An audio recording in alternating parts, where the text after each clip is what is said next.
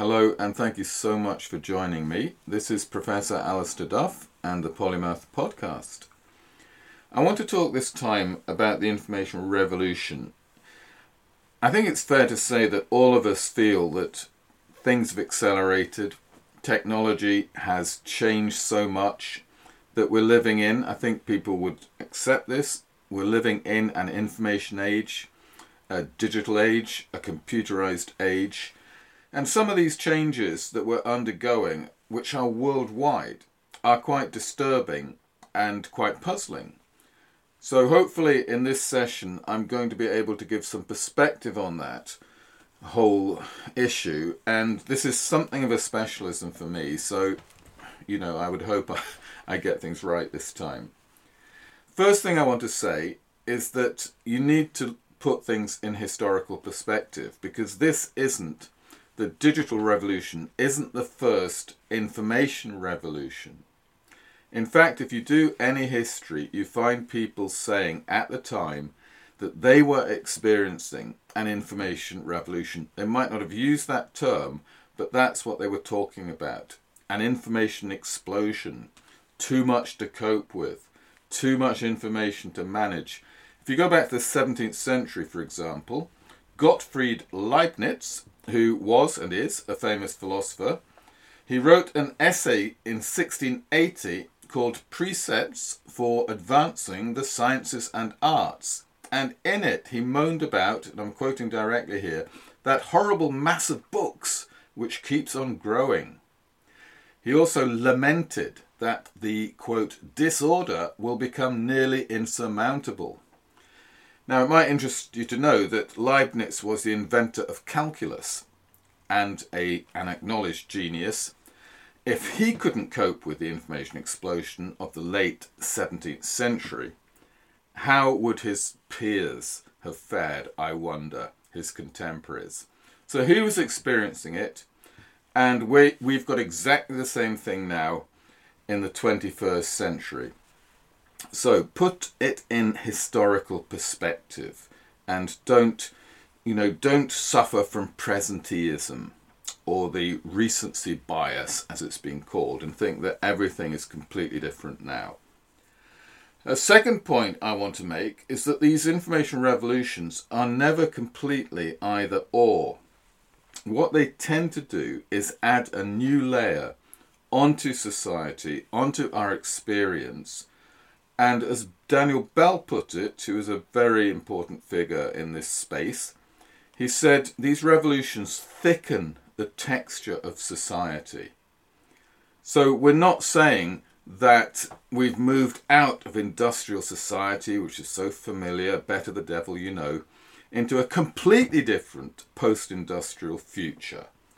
Rather, we've got industrial society and that's on top of agrarian society, pre industrial society, farms, fishing. We've even got a few mines in some places.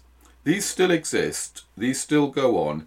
Then there's industrial society and economy. And on top of that, we've got post industrial society, information technology, the services society, the rise of pre- professionals and technical experts with all that that entails. So it's not either or, it's rather a development. And I'm not suggesting that industrial society hasn't had certain aspects displaced and removed forever. A lot of the jobs in factories have gone forever.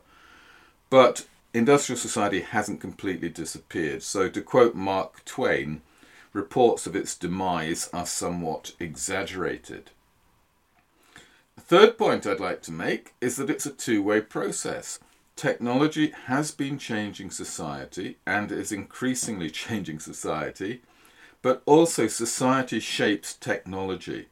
And if you do academic work on this issue, you always get warned against technological determinism, the view that technology by itself, in a linear way, in a simple way, in a determined, determinate, excuse me, way, changes society and society has no choice. So that gives technology a kind of status it doesn't have because society, the forces of society like capitalism and politicians and the way users, people like you and me, actually take up technologies. These shape the technologies. And so it's a social shaping of technology that goes on and a sort of determinism both ways. So that's a good way of understanding what's going on and not getting too, you know, despairing about it because technology isn't autonomous and it can't, not even AI, artificial intelligence, they can't rule over us because society shapes AI and shapes all information technology. Another point I'd like to make is that you could argue, notwithstanding some of what I've just said, that this information revolution is the biggest and best. Someone once said if Karl Marx were writing today, he wouldn't write his classic Das Kapital, he would write Das Information, or to not misgender it, Die Information. It's a feminine word in German, German in the German language, excuse me. So he would be talking about information and the information theory of value, not about capital and the labor theory of value. That's a very interesting line of thought, isn't it? That information has become fundamental to the economy in the way that capital did in the industrial era. And before that, in pre industrial times, land was the source of most value, and you were very lucky if you inherited land, and very unlucky if you didn't. Before capitalism came along and gave opportunities, and even Marx acknowledged this, to a new group of people from impoverished backgrounds, modest backgrounds, to make some money and take on the landed aristocracy. You might say, continuing, continuing, sorry about that, in Marxist lines, that it's a permanent revolution. This is a term from the great Marxist Leon Trotsky. He's the guy who wrote The Revolution Betrayed about the Soviet Union under Stalin, when Stalin banished him and later had him assassinated, I might add. He used this phrase, permanent revolution, and you might say we've moved into permanent revolution when it comes to technology because really we can't wake up in the morning without hearing about some new development, whether it's robotics, artificial intelligence, whatever it is, a new company that's wiped out the old way of doing things. Really, it's virtually every day that the world is being changed. Permanent revolution. So thanks, Marxism, for that useful term. But actually, it was no Westerner, German or otherwise, who invented the information age. It was really the Japanese. And a lot of people don't know this. I mean, we all know that Jap- Japan is high tech, but and we look up to Japan, but we don't realize that Japan invented the information society concept. I've done a little research into this, detailed research, and the term was first used in 1964 in a magazine, which I won't I won't name it, a mag a media magazine it was in 1964. We got this term information society. Of course, it was in Japanese, and the term was Joho, meaning information, Shakai, meaning society. So that was the christening, really, of our epoch, done by the Japanese that far back. Isn't that interesting? And they also invented the word Johoka, which means informatization. And that's a very useful term because it enables us to think about the informatization of different things, like of the home with smart meters and home computers and all that, and the informatization of particular industries. It's a very useful process term. So they invented both information society, that's the sort, the sort of end state, and informatization, the process that leads to the information society. I've really developed a very keen interest in Japan, and I've been over there a few times. I was invited out to speak at a conference in Tokyo by a guy, a Japanese scholar called Yuichi Ito, whom I'd interviewed actually, and we developed a friendship. I think I'd call it a friendship. He invited me out to speak at a conference. I was the only Westerner there, which was quite an honour. And he let me stay at his house, which was a wonderful house in the suburbs of Tokyo. And it's quite a modern house, but it's in a very old setting. And he actually had his grandfather's house still up in, at the back of his garden, and that was a traditional, is a traditional Japanese wooden home, quite modest. And there was a well in the garden, and he sh- took me to local places, and which most tourists don't see. And I really felt I was inside Japan, and Japan is just absolutely magical because it's an incredible combination of being very high tech, as I've said, from the 1960s they were interested in the information age, and of course, the great companies arose like Sony and you know all these consumer electronics firms which whose products we buy. They were pushing the information society. They were pushing computerization and telecommunications in the 60s, and best and bestsellers were being written about it.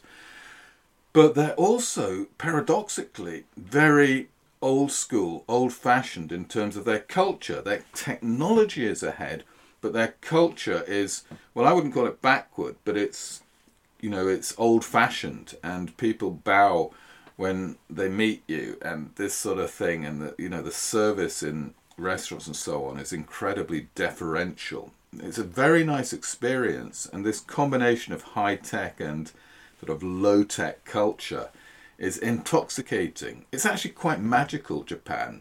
I don't know if other places out there like China, Singapore, Korea, and so on are like that, have that sort of heady combination.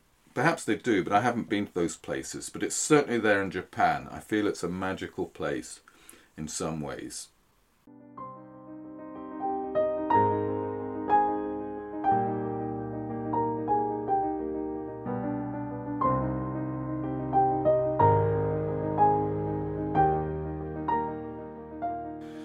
But if you want to understand the information age, the place you've got to go to, really, eh, in terms of Western understandings, is of course Silicon Valley. And Silicon Valley is in California. It's in what's called Santa Clara County, which is south of the city of San Francisco. And our information revolution, the Western information revolution, started in Silicon Valley. I have always lectured on that and talked about it, and then I decided I'd better go out and find out if what I've been saying is true. So I got a grant to go out to Silicon Valley, uh, and I'd organized to interview a bunch of people whom I called information revolutionaries. That is, people who'd helped make the information revolution in the 60s, 70s, and into the 80s and beyond. So I interviewed some incredible people, uh, like, well, let me think. There was the CTO, do you know what that means? The Chief Technical Officer of Twitter. And was it Twitter? One of the uh, top companies, anyway. Also, I interviewed an older guy who was part of VisiCorp. Now, you won't have heard of VisiCorp, I'm sure you've heard of Twitter. You won't have heard of VisiCorp probably, but the, VisiCorp produced VisiCalc, which was the first electronic spreadsheet, first digital spreadsheet that was paid for. And Apple bought that or used it, franchised it, something or other. And it was VisiCalc that turned Apple Computer into a profitable company. So it's the first spreadsheet, and you had to pay for it.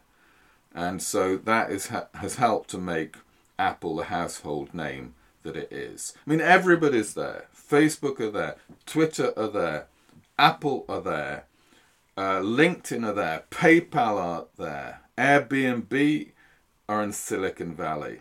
All the big players who have so much shaped our lives recently and are continuing to do so. They're all in Silicon Valley. There's only a couple of exceptions. Of course, there are many exceptions, but two I'll mention are Amazon, which is in Seattle, and Microsoft, of course, a big player, which is, I think, also based in Seattle. Then you've got Skype, which is European. But really, the majority of the household names are in Silicon Valley. It's a tiny space, Silicon Valley, and they're all crammed in there. It's amazing. And the older names, the older generation like Hewlett Packard and so on, they Xerox. Anyone remember Xerox? Well, the first photocopiers, Xerox was in Silicon Valley. Sun Microsystems. I interviewed a guy who'd worked for Sun Microsystems, a guy called James Gosling, and they invented JavaScript, which, if you look it up, is quite important for the working of the World Wide Web. So it's an amazing place where you've got all these great, some of you might not think they're great, but they're great in the sense of big and influential at least, great companies based there in the valley. I also interviewed Howard Rheingold. You might have heard of him. He's been called the first citizen of cyberspace, and he coined the term virtual community, which is what Facebook is and MySpace was.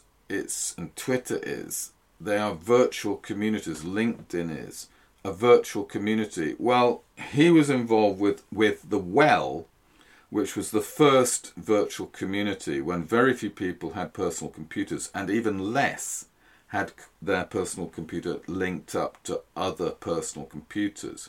And that the Well was one of the Valley's, Silicon Valley's early virtual networks, or social media as we would call them today. So I interviewed Howard Rheingold, and he had a lot to say about, you know, the revolution. They literally thought they were making a revolution. But how revolutionary is it? I mean, it happens within capitalism. Rheingold emphasized that to me, and most of the guys I interviewed and women were quite sympathetic to capitalism. You know, they saw themselves as changing the world, but using capitalism, as they put it, doing well by doing good. So they didn't see a great, you know, contradiction between capital accumulation and profit making and philanthropy. They thought the two went together with the right kinds of companies. Some people would be critical of that, but there is an idealism in Silicon Valley because the counterculture started, as everybody knows, in San Francisco, or you know, that was the sort of epicenter of it, the hippie culture, and that vibe went down to the valley, which is just south of San Francisco. So a lot of these early computer guys, like Steve Wozniak of Apple and James Gosling and Howard Rheingold, they were part of the counterculture. And what's that about? Well, its values are basically, you might call them Christian values uh, peace and love, community. So they brought these values into their early work in making computers and computer related innovations. So it's quite interesting that that it was baked in at the time. This sort of new sort of idealism was baked into the early computer industry. And in fact, the, there was a term, there is a term, as you know, user friendly. Is this laptop user friendly? Is this new app user friendly? But in the valley, it had a double meaning. It meant, is it friendly? You know, is the company friendly, like Sun Microsystems? Is it friendly to users of drugs? so there was an because of course that was part of the counterculture as well. So user friendly has a hidden meaning, in case you didn't know. But the valley was amazing. I went out there, did these interviews, attended things, watched, looked, listened, and it was magical, just like Japan is magical. Durkheim, the sociologist, spoke of effervescent social milieu. by what he, by which he meant periods of intense interpersonal activity and spontaneity. And his classic example was the all night reading, all night sitting in the French Parliament just after the storming of the Bastille. So, this all night sitting when everybody was so charged with what was it, liberté, égalité, fraternité, with those ideals, they were just, they sat right through the night making new laws to change France for the better from feudalism and, you know, the tyranny of the king to a new equal society. That was a period of intense interpersonal invention. And I would like to say that Silicon Valley is like that. It's an effervescent social milieu, and wonderful things happen in milieu like that.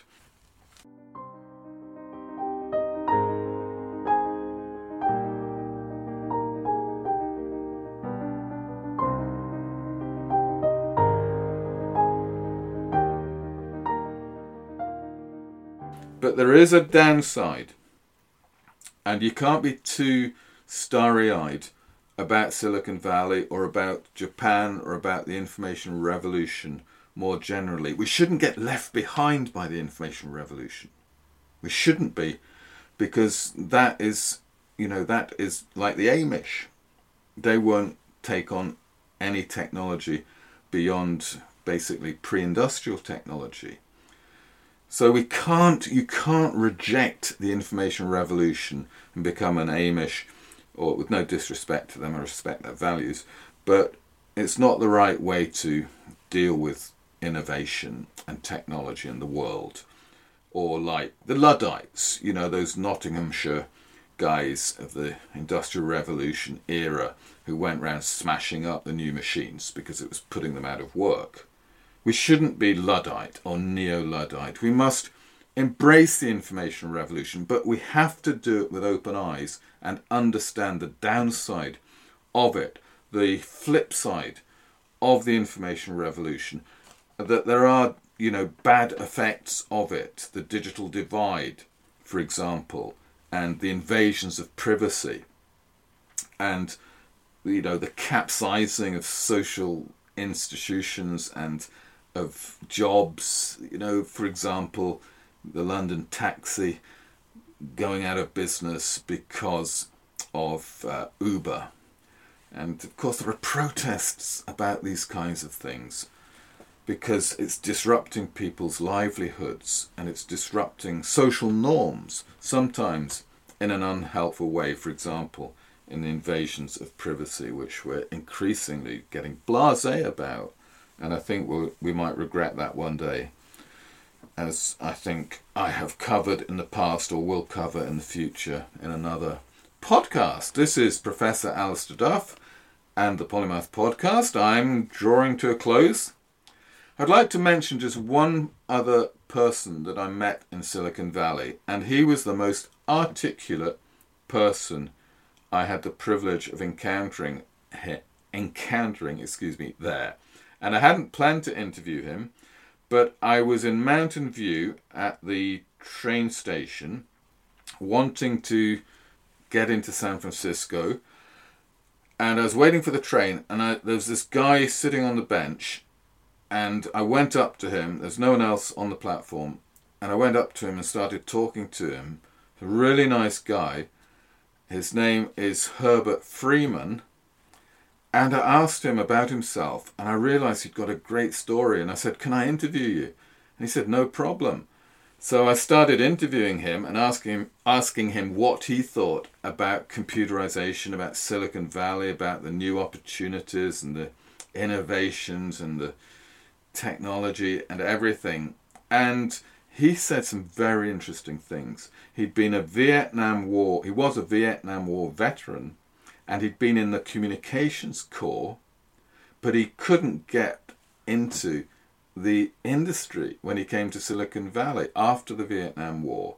And he was actually quite bitter about that because, of course, communications ought to set him up for a good job in the valley, and he felt there was discrimination against him because of the colour of his skin. And if you read the academic literature on Silicon Valley, it does suggest that it is quite a bro culture, you know, quite a waspish uh, culture, white culture. And that's, that's now. So in the 60s, 70s, 80s, that was almost certainly a much worse problem then. So Freeman had, you know, he's like part of the victims, the disconnected. He'd lived homelessly for decades, he said. He just recently got local council accommodation of some kind. And in fact, his landlady is Viet or was Vietnamese and owned a Mercedes Benz. And he was quite bitter about that because he'd fought the Vietnamese in the Vietnam War and he didn't like the way the Vietnamese had come in and got lots of good jobs in Silicon Valley. A lot of Asian people, very bright people in Silicon Valley. But he was a bit bitter about it. I think he had a rather twisted view of that. But it's ju- I'm just trying to say that there are victims, there are losers as well as winners in Silicon Valley. There are losers from the revolution that we're experiencing today, the permanent revolution, as I've suggested it might be called of information technology. A final point I'd like to make is that COVID lockdown, which has been global, I've talked about a couple of local places, Japan and California, but lockdown was global, and that I think was a major boost in pushing us into the information age. That that was an information revolution really, if you think about it, overnight, literally, we went from being offline to online. And more or less, the revolution worked. Of course, there were some people who couldn't get online, but the majority got some kind of access to online, I believe, in most countries at least. And we did things differently. Suddenly, we were teaching online. We were conferencing online, we were having relationships that were virtual and often long distance. We were mourning, you know, funerals were conducted online, parliaments sat online.